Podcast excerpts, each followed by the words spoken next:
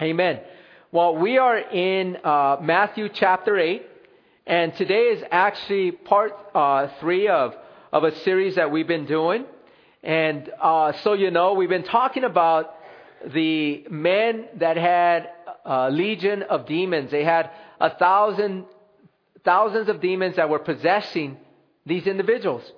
And so when we began this study, uh, there in, in Matthew 8, we actually talked about the power of Satan and his demons. And then uh, last week, as we gave the por- uh, we gave that time to to talk about the power of uh, of demons and Satan. Last week we gave Jesus his part to talk about the power of Satan. I mean the power of Jesus.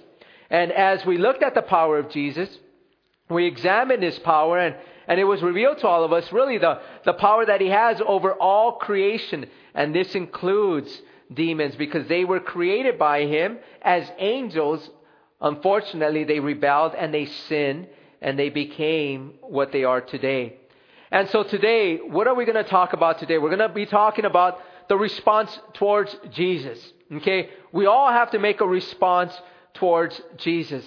And this is what today's message is about. How did, this people, how did these individuals respond towards Jesus? I want you to know one thing about Jesus. He is the only person that calls mankind to make a choice. A choice to be either for him or against him.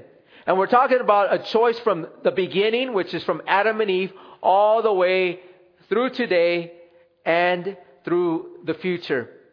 Jesus is the only one that calls everyone to make a choice. Either we're going to be for him or either we're going to be against him. And one thing that we know is that as we talk about this, right, there's, there's sort of this division that, that we think of, right? It, it, it causes people to have, uh, to make a choice, right? Either you're going to be for him or against him. You know, Jesus does come to bring division as he talked about, right? Either we're going to be children of God or we're not going to be children of God. And we know that as we are, as for those of us that have made a choice for Jesus, we know that prior to this choice, we were at odds with Christ. And we see this today, right? How the world is at odds with God. They're at odds with Jesus Christ. And the scriptures talk about this. The scriptures have already revealed that this would happen. Look at what it says in Romans chapter 8, verse 7. It says, Because the carnal mind is enmity against God. What this is saying is that flesh opposes God. Is that you're either going to choose God or you're not going to choose Him. See, there is a hostility towards God. Our flesh is hostile against God. It wants to fulfill its desires. It doesn't want to do what God does or what God says. It opposes who He is. And so we know that as we look at this, right, we're going to examine people. Either they're going to hate Jesus, they're going to like Jesus, they're either going to accept Jesus or they're going to reject Jesus. Either they're going to receive Jesus or they're going to turn away from him. And so this is what we'll see, right? We're going to see this through the scripture. So with that, let's let's open up our Bibles to Matthew chapter 8, and we're going to read beginning in verse 28. And what we'll do is we're just going to expound on the last two verses from Matthew, and not only from Matthew, we're going to look at Mark's account that gives us additional details. And so let's go ahead and, and read beginning here in verse 28. It says, when he had come to get, when he had come to the other side, to the country of the Gergesenes, there met him two demon possessed men, coming out of the tombs, exceedingly fierce, so that no one could pass that way. And suddenly they cried out, saying, What have we to do with you, Jesus, you Son of God? Have you come here to torment us? Before the time. Now, a good way off from them, there was a herd of many swine. We're talking about pig, pigs here. They were feeding. And so the demons begged him, saying, If you cast us out, permit us to go into the herd of swine. And he said to them, Go. So when they had come out, they went into the herd of swine. And suddenly the whole herd of swine ran violently down the steep place into the sea and perished in the water. Then those who kept them fled. And they went away into the city and told everything, including what had happened to the demon possessed men. And behold, the whole city came out to meet Jesus. And when they saw him, they begged him to depart from their region. You know, as you see here, right, you see here the response of people. We actually have a response here that is given to us from Matthew about the town, right? The city that saw Jesus. And when we look at Mark's account, we're actually going to see a response from these men that were demon possessed. You know, what we have here is we have here really uh, just a, a, a, an amazing event that's taken place. You know, you see here how Matthew describes these demons, right? He describes these demons that were in these men, and they made these men exceedingly fierce so that no one could pass by. When you look at Mark's account, it says that they were actually naked and that they were actually bound with many ch- chains and shackles, and that they were so strong that they would break them apart. And not only that, but that they would also cut themselves. Imagine that. That they were cutters, right? As they were possessed by demons, they would cut themselves. And not only this, but they would go around there screaming in the graveyard, in the tombs. And so you have these demons, right? And that's why we talked about their, the power that they have. And then in the next couple of verses, beginning there in verse 30 through 32, we talked about the power of Jesus.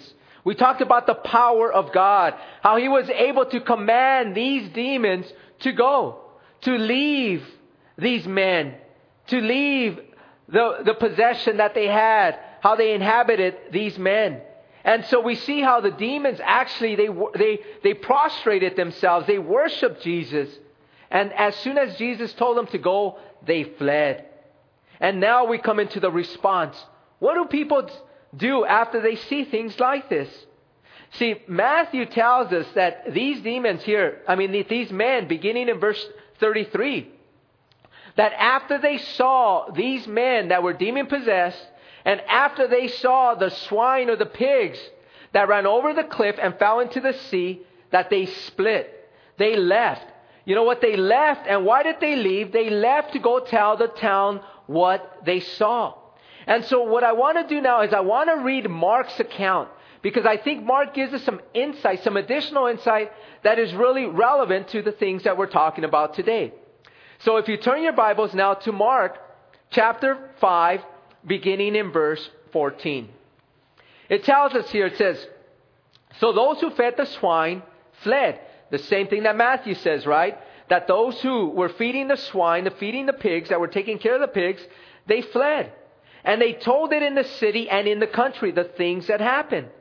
And when they went out to see what it was that had happened, then they came to Jesus and saw the one who had been demon possessed and had the legion. And as I mentioned to you last time, a legion represents a, a, a, number of soldiers. So we have here a representation of, the, of Satan's army. And a legion is up to 6,000 soldiers.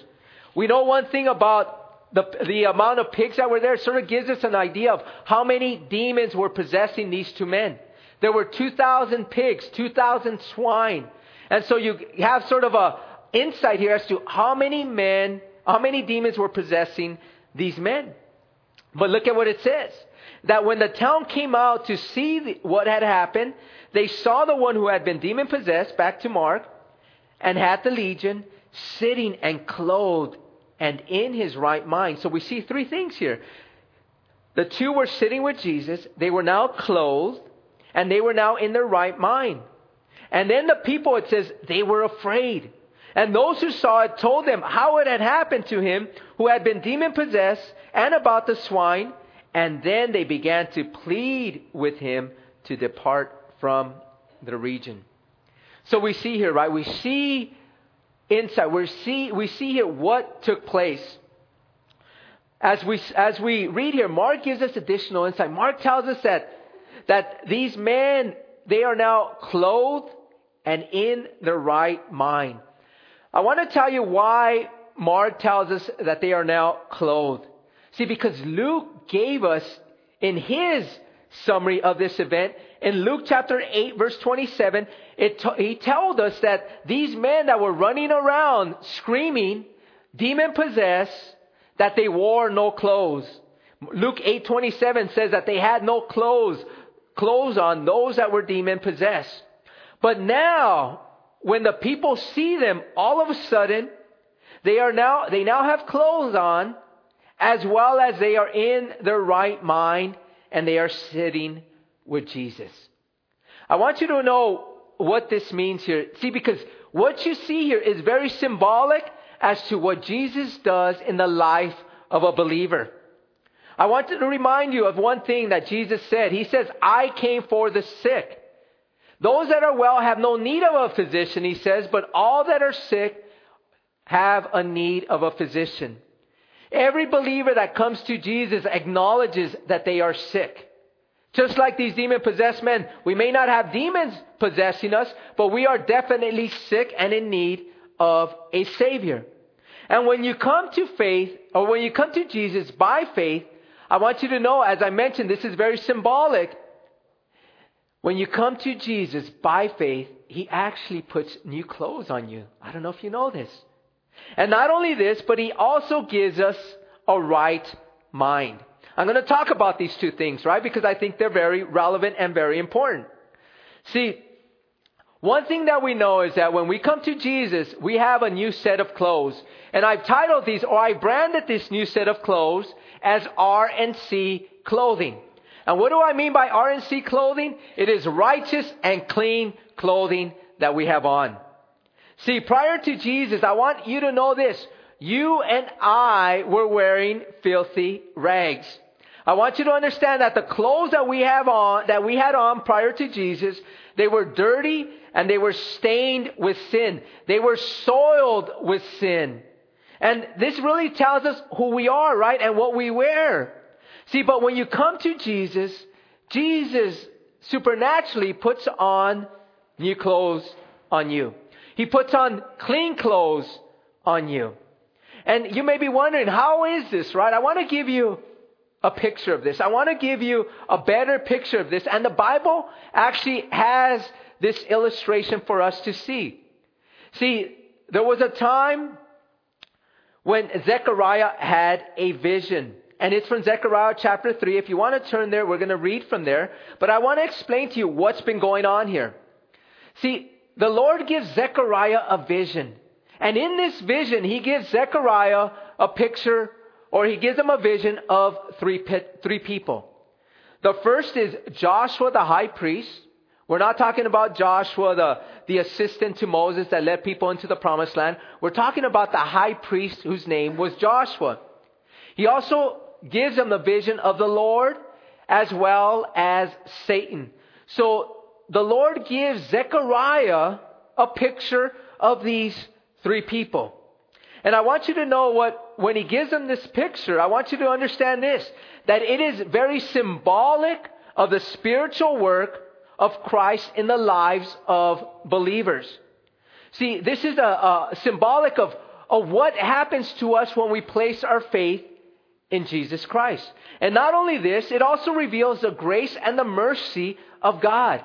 Because every single one of us are sinners that are redeemed and cleansed by the blood of Jesus Christ. And when I say this, I say this because of what we're going to talk about. As we read here in Zechariah chapter 3, verse 1, it says this Then he showed me Joshua the high priest standing before the angel of the Lord, and Satan standing at his right hand to oppose him. So you have here Joshua, you have here uh, uh, the Lord, and then you also have here Satan himself. And here the Lord said to Satan, The Lord rebuke you, Satan. The Lord who has chosen Jerusalem rebuke you. Is this not a brand plucked from the fire? Now Joshua was clothed with filthy garments and was standing before the angel. Imagine that. We're talking about clothing, right? We're talking about filthy garments. We're talking about how Jesus puts on a new set of clothes and then he, as he's standing before the angel, then Jesus answered and spoke those who stood before him, saying, Take away the filthy garments from him. Take away the filthy garments from Joshua the high priest. And to him he said, See, I have removed your iniquity from you, and I will clothe you with rich robes, And I said, Hear the Lord, let them put a clean turban on his head. So they put a clean turban on his head, and they put the clothes on him, and the angel of the Lord stood by. What you see here is you have an illustration of the clothes that Jesus puts on us. How he takes off the filthy garments that we have on that are stained with sin, that are soiled with sin, that are filthy and dirty. And yet, when we come to know Jesus Christ, He shows us here how He puts new clothes on us. Clothes that are clean, clothes that are, that have been washed, clothes that have been wiped by the blood of Christ. And this is His righteousness that He's putting on us. Imagine this. Imagine, I want you to visualize it. See, for us, it's hard to visualize new clothes being put on us. But in the spiritual realm, I want you to know this that when God the Father sees us, He doesn't see us with the filthy garments on anymore. You know how He sees us? With the clean robes, the clean clothes of Jesus Christ, the righteousness of Christ that has been put on us. We also wanted to talk about having a right mind, right? These men that were there, remember these two demon possessed men, they had clean clothes on and they were now in the right mind. See, Jesus has a way of renewing our minds. I don't know if you know this, but one thing that Jesus does is he gives us a new mind. See, what Jesus does is he supernaturally does this. When you accept Jesus into your heart by faith, that he gives you a new mind. Look at what it says here in 2 Timothy chapter 1 verse 7. It says, For God has not given us a spirit of fear, but of power and of love and of a sound mind. When you receive Jesus Christ, you will receive a sound mind. See, what happens to us before Christ, what happened to us? Our minds were so messed up, right? Our minds were filled with perversities and blasphemies. And you know what you were doing with these perversities and blasphemies? You were living them out. That's what we were doing, right? Whatever thoughts we had in our minds, we wanted to live them out. But all of a sudden, when you come to know Jesus Christ, he renews your mind. We see these demons that had their minds that were renewed.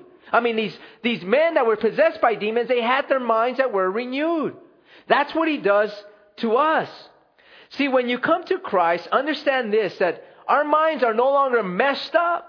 If the Spirit of God is dwelling in you, He gives you a sound mind so that you're not doing stupid things, so that you're not doing crazy things, so that you're not doing dishonorable things. Look at what Paul tells us as he wrote to the church in Ephesus, Ephesians chapter 4, beginning in verse 20.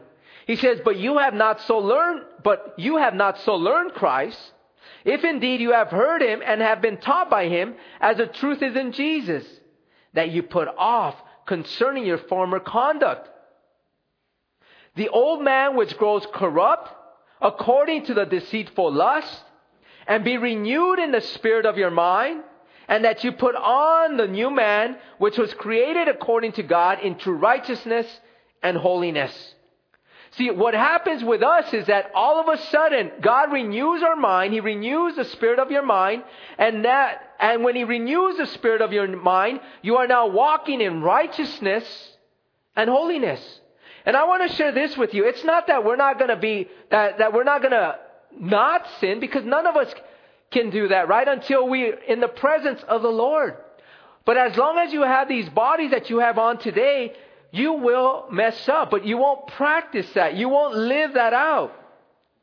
See, what Jesus does is that He gives us now the power, He gives us now this renewed mind by the power of His Spirit to really live for Christ. No longer practicing the things that you used to do. This is why, as he gives us this verse, and this is, in case you don't know, we're Calvary Chapel New Beginnings, our signature verse is 2 Corinthians chapter 5 verse 17, where it says this, Therefore, if anyone is in Christ, he is a new creation. Old things have passed away. Behold, all things have become new. And this is what happens to us as Christians. I want you to know this. When you give your when you come to Jesus by faith and you give him your heart, you give him your life, he makes us into a new creation. He makes us brand new. And as we see this, right, we see this with the life of these two men that were demon possessed. all of a sudden they are renewed. All of a sudden they are wearing clothes. And as we think about this, right? Matthew and Mark tell us about these men. These men that were feeding the swine. These men that saw these men that were demon possessed. As well as the pigs that went over the cliff. And so for them, imagine how mind blowing it would have been to see, you know, from afar off, right? Because they're feeding the pigs, they're feeding the swine. And afar off, they see this, these two men that were demon possessed, right? These two men that were cutters, these two men that would scream, these two men that were fierce and strong. And they see them coming to Jesus. And all of a sudden, they yield themselves to Jesus. They fall on the floor and they begin to worship Jesus. They're thinking to themselves, man, who must this guy be, right? For these men to yield to Jesus. And all of a sudden they see, or all of a sudden the pigs that they're feeding, they see them running over the cliff into the sea. Imagine this. Imagine what they would have saw because it's more than that. Because all of a sudden they see these men that are yielding to Jesus, right? These two demon possessed, and all of a sudden they're feeding these swine. And imagine when these swine uh, had these demons come into them, what would they have done? They would have just, these pigs themselves, right, to feel these demons going into them, they would have been doing these pig sounds like, right, right, all these sounds that they do, right, and imagine all these crazy sounds because there's 2,000 pigs. So imagine as the demons enter them, they're going to, they're doing these crazy sounds and they run into, over the cliff and into the sea. So for them, I mean, this would have been mind boggling, right? So what do they do? they immediately go back to the city. They want to let the people know, hey, you know what? There were these, these two, remember those two men that, that are in the graveyard? That they're possessed, they're fierce, they're naked, and all of a sudden they're clothed. They're yielding to this man. And we saw all of our pigs going over the cliff. And so the people, of course, what do they want to do? They want to see what happened, right? This is what we read here in verse 33. It says, Then those who kept the who kept them fled, and they went into the city and told everything, including what happened to the demon possessed men. And behold, the whole city came out to meet Jesus. And when they saw him, they begged him to depart from the region. You know what's sad about all of this, right? They want to see for themselves. Hey, is this man speaking truth? It's just like any of us, right? If we see something that is out of the ordinary, we're going to tell people, right? And what are people going to do? They're going to flock. They're going to go over there and to see, is it really as this person says? I want to see it for myself. And so you have the whole town that goes out to see it for themselves. And how do they respond to Jesus? Are they happy? Are they saying, Praise God, you delivered these men that were demon possessed. Look at them, they have clothes on. Look at them, they're in their right mind now. They say none of that. What do they do? Matthew, Mark, and Luke tell us all the same thing. You know what they do? They ask Jesus to leave. Imagine that. They ask Jesus to leave. They refuse to recognize who Jesus is. They refuse to submit to Jesus. They refuse to recognize the power of Jesus. They refuse to acknowledge this supernatural power that only God could possess. We all may be thinking, wow, you know what? I wouldn't do that. Or people wouldn't do that, right? I want you to know that this happens all day long. I want you to understand this. How many people have seen the power of Jesus in the lives of Christians to see how they've been transformed, how they've been renewed, how they've been changed, how they've been delivered from sin, and yet they refuse to acknowledge Jesus Christ. It happens all the time, right? When you're telling people, you know what? I came to Jesus and all of a sudden my mind is renewed. You tell people, I've been transformed. I'm not the same anymore. I've been delivered from sin, from the chains of sin. And people are just like, we don't want to hear this anymore, right? We don't want to hear about Jesus. This happens with our families. This happens with our friends, right? How many of our family and friends, when we came to know Jesus and all of a sudden we're not talking the same, all of a sudden we're not doing the same thing, and they keep saying, I don't want you talking about Jesus here anymore. It happens, right? It's the same thing with these men, with, with the whole town. See, this whole town, they did not want to acknowledge Jesus. And imagine to see the power of Jesus to deliver these two demon possessed people, and yet they refuse to acknowledge it. But you know what's crazy about all of this? Is what Mark told us, right? In, in Mark's account, he actually told us that the people were afraid. See, Mark actually tells us that they're afraid. Let's read Mark's account. In Mark chapter 5, beginning in verse 18. And I, I bring this up because it's critical to how the world is today. Mark chapter 5, verse 18 says this And when he got into the boat, he who had been demon possessed begged him. Oh, I'm sorry. Prior to that, in Mark, here, let me, let me go to Mark chapter 5. When you see here in Mark chapter 5, it says here that, and those, in verse, well, let's read from verse 15. It says, Then they came to Jesus and saw the one who had been demon possessed and had the legion sitting and clothed and in his right mind, and they were afraid. I want you to understand this. That word afraid there, that word afraid in the Greek is the word, it is the word phobeo. Okay? It is a word phobeo. And I want you to understand what this word phobeo means. It means that you have an awe for Jesus or you have a reverence for Jesus. So, in other words, these people acknowledge that Jesus has done something that no other man can do. They actually acknowledge that, you know what, that, that, that, that, you know what, that he was doing something that no one else can do. And they were in awe of it and they reverenced Jesus. But you know what's so sad about this is that they knew that he was no ordinary man because of what he did, but yet they were still not willing to surrender themselves to Jesus. Imagine that. They had a phobia, they had an awe, they had a reverence for him because they knew that he was no ordinary man, but that he contained supernatural powers, and yet they did not want to surrender themselves to him. See, this is the world that we live in. We have millions and billions of people that don't want to surrender themselves to Jesus, even though they see the power of Jesus working in our lives, yet they still refuse to surrender themselves to Him.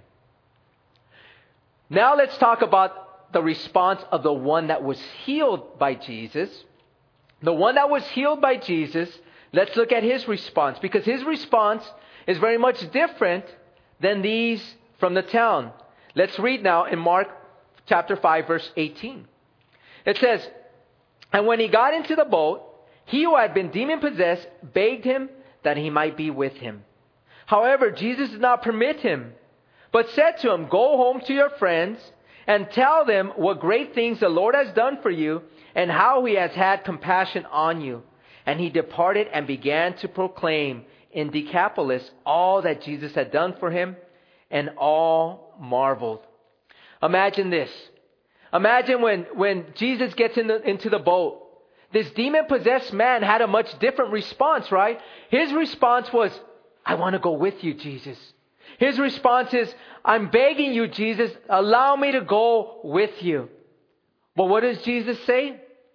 Jesus tells him, You can't come. Jesus says, I have a plan for you. I have, I have something that I want you to do for me.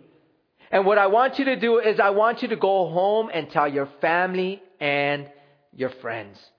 Tell them the great things that the Lord has done for you and how he had compassion on you. And guess what this man does? He does exactly this. He goes home and it says that everyone that heard from this man that was demon possessed, they all marveled. Imagine this. They all marveled. When I read this, right, it really speaks of God's mercy and grace. And the reason I share this is because, see, Jesus went into this town, right? He wanted them to see him for who he was. He wanted them to surrender themselves to Jesus, right? To see his power, to see that he does what no ordinary man can do because he is God, and his hopes were that they would surrender their lives to Jesus. But instead, they rejected him. Jesus still had grace and mercy upon this town. Why do I say this? It's because he didn't tell the guy to come with me. He didn't tell the guy to come go with Jesus. Instead, he tells the guy, go back and tell your family and friends. See, this speaks to all of us. How many of us, when we first heard about Jesus, did we say, okay, I'm surrendering myself to Jesus, right? Did many of us do that when you first heard about Jesus? Not many of us, right? How many times did it take before you finally said, okay, Jesus, I'm going to surrender my life to you? It took time after time, right? Jesus kept doing what? He kept reaching out to you. He kept sending people to you to speak about Jesus to you so that you can surrender yourself to Him, right? As well as His Holy Spirit that was speaking to you and convicting you of your sin so that you can surrender yourself to Jesus and say, Yes, Jesus, I need you. Yes, Jesus, I'm going to surrender to you. Do you see the compassion? Do you see the mercy and the grace of Jesus? He doesn't just say, Hey, you rejected me, that's it. He says, No, you know what? I'm going to continue to reach out to you because I love you. This is the compassion of Jesus. This is the love that Jesus had. I'm going to share with you, and I'm going to give you here a personal testimony of my life. See, even though I wasn't demon possessed, I wasn't serving the Lord. And if I wasn't serving the Lord, then guess who I was serving? I was serving the devil, I was serving the world, I was serving my flesh. I was held captive to these things, right? And I knew it. I knew that I was walking. I was living a life that was fulfilling the lust of the flesh. And when I came to know Jesus, just like this demon possessed man that finally surrendered himself to Jesus, that when he surrendered himself, just like I surrendered myself, I couldn't keep my mouth quiet about Jesus. I had to go out and talk to people about what Jesus had done in my life. I've shared this with all of you. I went home and I went to my friends, I went to my family, and I began to share Jesus with them. Not only them, but I sh- I'll share this with you. Any person that I would meet, like I'd be driving in my car, right? I'd see somebody at the bus stop, and guess what I'd be doing? I'd be asking them, hey, if they needed a ride. And when they got in the car, you know what I'd be sharing with them? What Jesus had done in my life. This is what God wants us to do, right? This is what he was doing. This is what this man was doing. He knew who he was before. I knew who I was before. I knew I was in chains. I knew I was shackled, and yet Jesus delivered me and set me free, and I couldn't keep my mouth quiet. God wants us to do the same. Have we lost that passion? Have we lost, you know, this zeal for God? Are we saying, oh, we're older now, we're going to allow others to do it for us? That's not what Jesus wants from us. You know, Matthew, the writer of the gospel, you know what he did after he made his decision to follow Christ? Because he knew that once he said, Yes, Lord, I'm going to follow you, I'm surrendering my life to you, shackles, chains were broken off, just like I felt them, right? I didn't physically see them, but I knew that it happened. I knew I was thinking, I had a renewed mind. I wasn't the same anymore. Matthew was the same way. You know what Matthew did? Matthew decides to have a party. After he came to know Jesus, after he said, you know what, I'm going to follow you, you know what he does? He has a party. He invites all of his family and friends. And when he invites his family and friends, he has Jesus speaking to all of them. He wanted them to experience the same thing that he experienced. He wanted them to be delivered, to have the chains broken off, just like it happened to him. He had a party and people went. People went there. And this is the attitude that the Lord has, wants us to have. He wants us to be excited to remember what He did for us, right? This supernatural work that He did, this miracle in our lives. Imagine if we were doing that. Imagine this church, right? It's not completely packed out, but it's very full. Imagine if each and every one of you were inviting people to come to Jesus. We know that not everybody would come, but hey, you know what? 10 to 20% of the people you invited would come. If just one of you invited 10 people, we could have two more people in here. Imagine that. We'd have to just open up this wall here. We'd have to have services next door. We'd have to open it all up, right? Or have multiple services, three services instead of two. But are we losing this passion? Are we losing this, this zeal that we have? Because uh, know this, the Lord is coming soon. And He's reminding us to make sure that we are reaching out to people. But what is going to be the response? This is what we're talking about, right? We're talking about our response. What are the decisions for Christ? What are the decisions? We see these two demon possessed men that they made a decision for Christ. But yet the whole town decided to say, you know what? We don't want Christ. We don't want him now. What I'm going to do is I'm going to give you five points. I'm going to give you five points now when it comes to responding to Jesus. When it comes to making decisions for Jesus Christ. And these points are very relevant, uh, relevant for us. And they also speak really of spiritual things that will happen as well as physical. Okay? And I want to talk about the first point. The first point when it comes to making a decision for Christ is that everyone must make a decision. Okay? Point number one. Every one of us must make a decision. Everyone that is here in this church must make a decision for Christ, either for Him or against Him. There's no in between. There's not saying, okay, you know what? I'm going to be for Jesus on Sunday, and then during the week, I'm going to be for, you know what, for, for my life, for the world, for, you know what, the things of my flesh, and for all that stuff. It doesn't work that way. Either you're for Him or you're against Him. There's no sitting or standing on or sitting on the fence. You can't do that. Either you're for Him or you're against Him. Either you're going to re- accept Him or reject Him. And this is what the call is for all of us today. Are we truly for God, for Jesus, or not? When you look at the life of Joshua, I want you to know this. Joshua was, you know what? Joshua was sold out for the Lord. And here we're talking about Joshua, Moses' assistant, that led the people into the promised land. I want you to know one thing about Joshua. Joshua was sold out for the Lord. Ever since he, he, he surrendered himself to God, he was sold out for the Lord. Right? And there came a time that after they were in the promised land, that, that Joshua said, okay, you know what? We all must make a decision. We must make a decision today. Either we're going to serve the Lord or not. And he presented it to all the people, to all the Israelites. And look at what it says here in Joshua 24 verse 15. He says, And if it seems evil to you to serve the Lord, choose for yourselves this day whom you will serve, whether the gods which your fathers served that were on the other side of the river, or the gods of the Amorites. And this speaks to us because how many of us came from Christian homes? How many of us didn't come from Christian homes? Show of hands. How many of us did not come from a Christian home? You are the first ones to give yourself to the Lord. We aren't serving the gods of our fathers because the gods of our fathers, they, were, they weren't serving the Lord Jesus Christ. They weren't surrendered to Him. See, it's the same way here, right? These people were, they were surrendering themselves to the gods of the Amorites, the gods on the other side of the river. But Joshua says this, but as for me and my house, we will serve the Lord. Joshua was saying, choose for yourselves. Make a choice today who you will serve. I want you to know that this is one of my favorite scriptures of the Bible. I want you to know that in my house, for those of you that have come to visit my house, you know that I have this scripture written in the front of my yard. I have this scripture written in my house. There was a time when I saw this plaque, right? This plaque that said, uh, but as for me and my house, we shall serve the Lord. And I love that plaque. And I say, you know what? One day when I redo my kitchen, when I do tile in my kitchen, I'm going to put it on there permanently. And you know what I did? When I redid the kitchen, I put it on there permanently.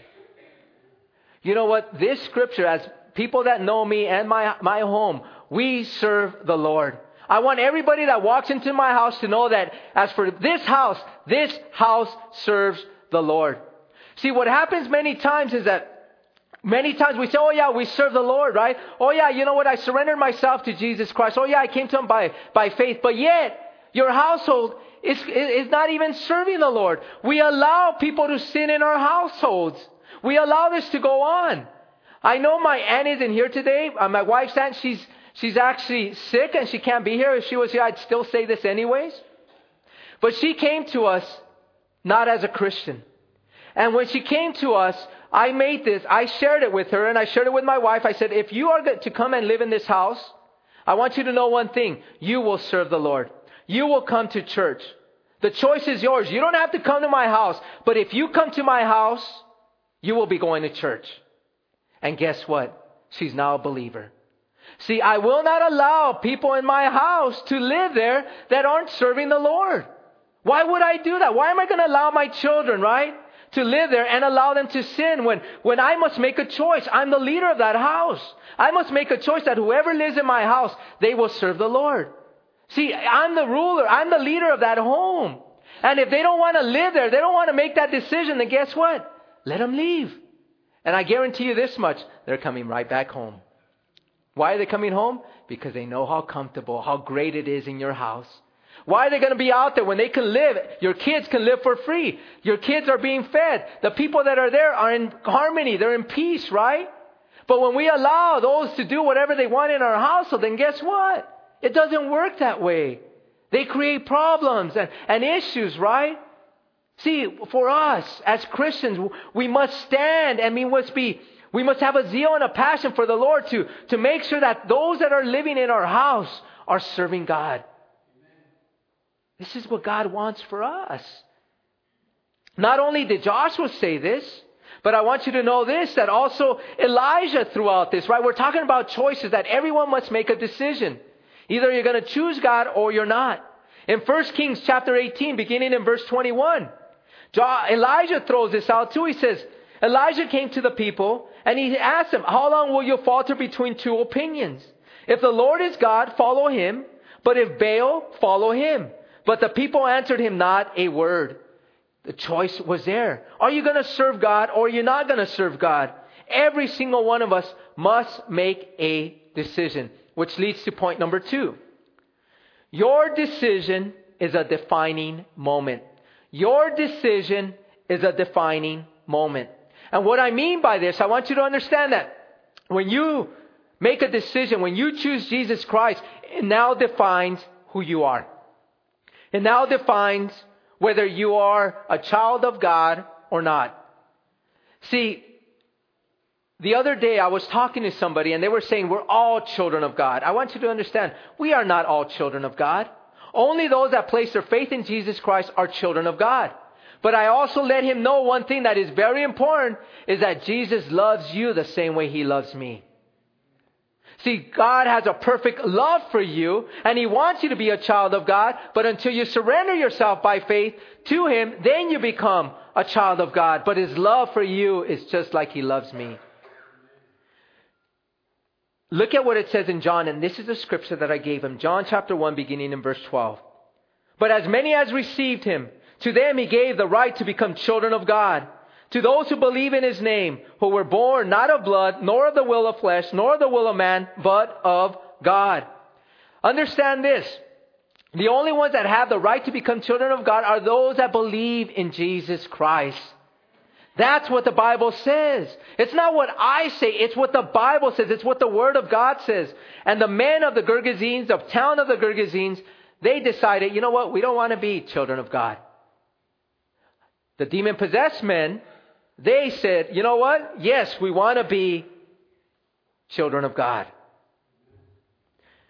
Which leads me now to what happened next to these demon possessed men. When you make a choice for God, just like these demon possessed men, He makes you brand new. Point number three is your decision makes you brand new.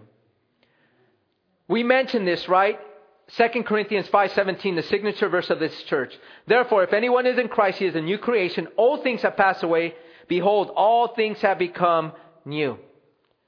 How many of us regret our past, what we did in our past? Many of us do, right? Many of us regret what we did in our past. How many of us want to forget the things that we did in our past? Many of us want to forget the things that we did in our past. The Bible says in this scripture that we are new creations. He says that the past is forgotten. That's what he's saying. That when you choose Christ, you are now a new creation and the past is forgotten. I want to give you an illustration. I want to give you something that you can that you can visually see this. How many of us have seen caterpillars before they become a butterfly? Okay? Some of you have not. And caterpillars, in case you haven't seen one, they are ugly worms. They are ugly worms that are on steroids, right? They're big, right? They're like these ugly things. I mean, they are grotesque, right? You look at them and you're like, oh, that is ugly. See, this is the way we are, right? We're the same way, right? We have filthy garments on. We are just soiled with sin. And what does this caterpillar do? He makes a cocoon, doesn't he? And he goes into the cocoon. And what does he come out? As a beautiful butterfly, right? Let me ask you this. Can the butterfly go back into the cocoon and make himself back a caterpillar? He can't do that, right? It speaks of the fact that he is a new creation. See, you and I are the same with Jesus Christ. When we come to faith in Jesus Christ, you and I become new creations. What happens to us is there is a spiritual metamorphosis that happens in us that makes us into new creations. See, our caterpillar past, I want you to understand this, is forgotten by Christ and it is buried in the sea of forgetfulness. Jesus Christ does this, right? I want you to know this. When you come to know Jesus Christ, all of your sins of the past are thrown into the sea. He says, and no one can take them out anymore. That's what's so amazing about God. And He makes us now into brand new creations. Aren't you glad that your sins have been washed away? See, we don't have to worry about what we did in the past. Did you know that the only one that brings up our past is the devil and ourselves? Because God forgets about it. And God says, I don't need to hear this. I don't see them the way you see them. They are now clothed with what? With new garments. They are now clothed with the righteousness of Christ. That's what's so amazing about God. See, Colossians chapter 2 speaks of this too. He says, And you being dead in your trespasses and the uncircumcision of your flesh, he, Jesus, has made alive together, or God, I'm sorry, God has made alive together with Him, having forgiven you all trespasses, having wiped out the handwriting of requirements that was against us, which was contrary to us. And He has taken it out of the way, having nailed it to the cross. Imagine that. Imagine that all of our sins have been forgiven. It's, you know what? All the handwriting that we did, all the sins that were, you know what? That were written down, because our sins are written down, everything that we do is written down. Guess what? It's wiped away. Why? Because it was nailed on the cross. Imagine that. Nailed on the cross. We don't have to worry about it anymore. They've been paid for and they've been forgiven by Jesus Christ. And when this happens, I'm going to give you point number four. Your decision, your choice for Christ now gives you a new master. It gives you now a new master. Imagine that. What do I mean by this? See, the Bible is very clear that you're either going to have the devil as your master or you're going to have God as your master. Look at what it says in 1 John chapter 3 verse 8. It says, "They're little children. Let no one deceive you. He who practices righteousness is righteous, just as he is righteous. He who sins is of the devil, for the devil has sinned from the beginning. For this purpose, the Son of God was manifested that he might destroy the works of the devil. Whoever has been born of God does not sin, for his sin remains in him, and he cannot sin because he has been born of God. What happens here is that the scriptures are telling us that we can only serve one. Either you're going to serve God or you're going to serve the devil. And if you are practicing sin, guess who are you, guess who you're serving? You're serving the devil. And if you are practicing righteousness, guess who you are serving? You are serving God. I want you to know it doesn't mean that you're not going to slip.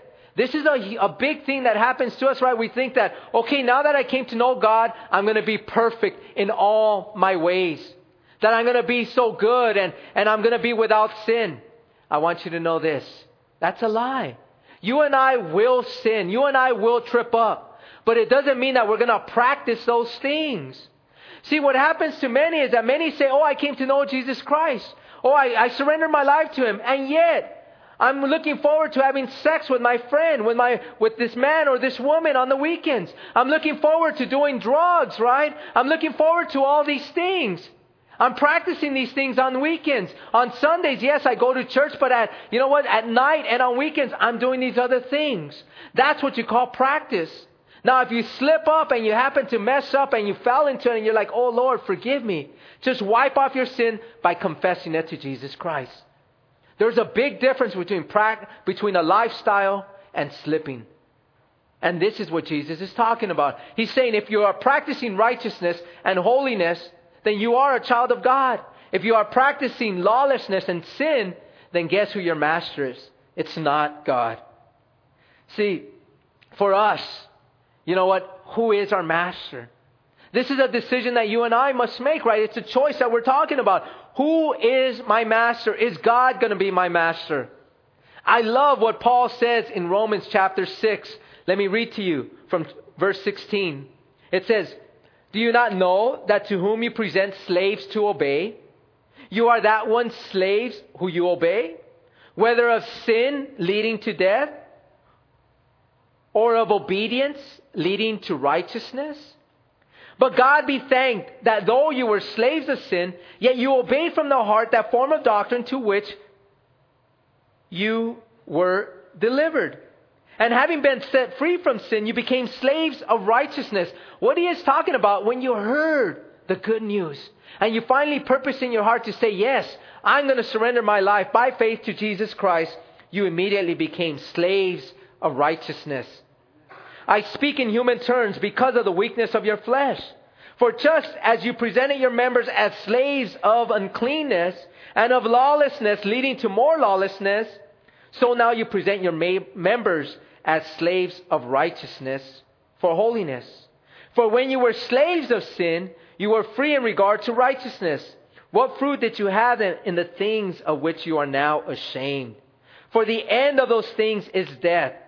But now, having been set free from sin and having become slaves of God, you have your fruit to holiness and the end everlasting life. Amen. When we read this, I want you to understand this that when you surrender yourself to Jesus Christ, when you make a decision for Christ, you now make yourselves a slave of God. Your new master, your new Lord now is Jesus Christ. And this is what you do. You do as He says, what His Word says. And what's so amazing about God is God says that in your flesh, there's no way that you can do this on your own. So what do I do? What does God does? God says, I will give you the helper. I will give you the Holy Spirit to give you power to live a righteous life. This is what God does. This is what's so amazing about God. And I want you to know this. Point number five that a decision for Christ defines your future. A decision for Christ defines your future. You know what's so amazing about God is that when you make a decision for Jesus Christ, see, because no one can go to the Father but through Jesus Christ. This is why Jesus says, I am the way, the truth, and the life. No one goes to him but through me. And when you make a decision, you place your faith in Jesus Christ, the fact that He's the one that came, that He is the Son of God, that He in fact is God, and died on the cross to pay the penalty for your sins. You know what? Then you are now a child of God. And your, de- your decision defines your future. This is what, we didn't read this in Romans 6, verse 23. It says, For the wages of sin is death, but the gift of God is eternal life in Christ Jesus our Lord. What's so amazing about this is that when you say yes to Jesus, when you finally say, you know what, Jesus, I am surrendering my life to you, guess what? You have made now your home in heaven above to be in the presence of God forever and ever and ever when He takes you from this earth. This is what's so amazing, right? You and I define our future on the decision that we make for Christ. I want to close with this scripture from Ephesians chapter 2. I'm going to read verse 1 through 9. Look at what it says here. And you, He made alive. He's talking to us. He made alive, who were dead in trespasses and sins. We were all dead because of our trespasses, because of our sins, in which you once walked according to the course of this world. See, this is your enemy, right? The world. You did what the world wanted you to do, right? Whatever the world was promoting, Before you came to know Christ, you were after it, weren't you? He goes there and he says, according to the prince of the power of the air, the spirit who now works in the sons of disobedience. He's talking about here the devil, right? He, he's the prince of the power of the air. He's the one that works in the sons of disobedience. This is who we follow. This is what we walked after. We were listening to him and we were doing as he says. Among whom also we all once conducted ourselves in the lust of our flesh, fulfilling the desires of the flesh and of the mind, and were by nature children of wrath just as the others. Imagine this. The third enemy is mentioned here, our flesh. We were fulfilling the lust of the flesh. Whatever the desires of the flesh were, we wanted to do it before we came to know Christ, didn't we? We were wanting to fulfill whatever our flesh wanted. But yet, as it says there, but God, who erases all the things of the past, who says, I will replace it, who is rich in mercy, because of his great love with which he loved us, even when we were dead in trespasses, made us alive together with Christ. By grace you have been saved, and raised us up together, and made us sit together in the heavenly places in Christ Jesus, that in the ages to come he might show the exceeding riches of his grace in his kindness towards us in Christ Jesus. For by grace you have been saved through faith, and not of yourselves. It is a gift of God, not of works, lest anyone should boast. Amen? This is what Jesus does. When you make a choice for Christ, guess you, he's telling us that we will spend eternity where there is no more tears, no more death, no more sorrow, no more pain.